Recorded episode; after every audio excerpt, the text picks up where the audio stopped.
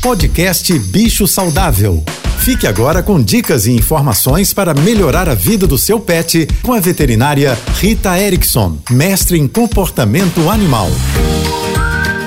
Olá, espero que estejam todos bem.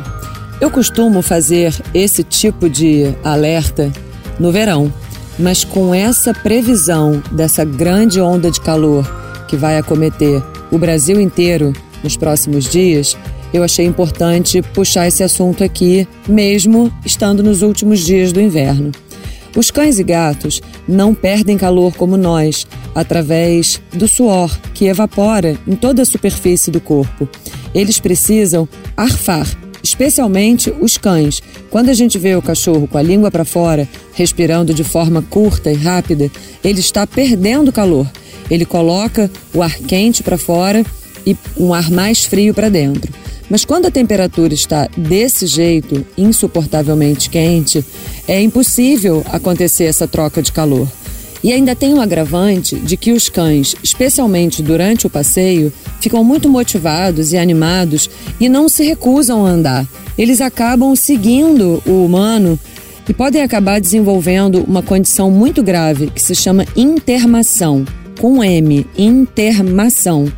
A intermação é quando o animal não consegue perder calor e a sua temperatura interna vai subindo, subindo, o que pode causar consequências gravíssimas, até a morte. O ideal é que a gente evite as horas quentes do dia para evitar esse quadro grave e, é claro, para evitar também a queimadura das patinhas, que é mais óbvio, né? Fica mais fácil da gente entender o que está acontecendo. Eu sempre recomendo que as pessoas testem com sua própria mão a temperatura do chão antes de levar o cão para passear num dia quente assim. Uma outra recomendação para aqueles animais que gostam e não têm medo do borrifador de água é levar um para passear. Você pode melhorar bastante a temperatura através de uma nuvenzinha de ar fresco.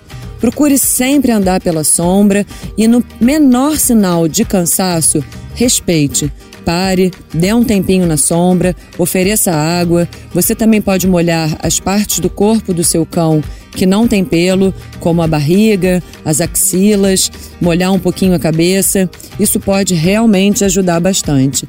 No caso dos gatos, a gente não precisa se preocupar tanto, até porque a grande maioria das vezes eles ficam dentro de casa e procuram a sombra e um lugar mais fresco por conta própria. Mas fique atento: se o seu gato estiver preso num lugar muito quente, dê uma oportunidade para ele escolher um lugar mais fresquinho.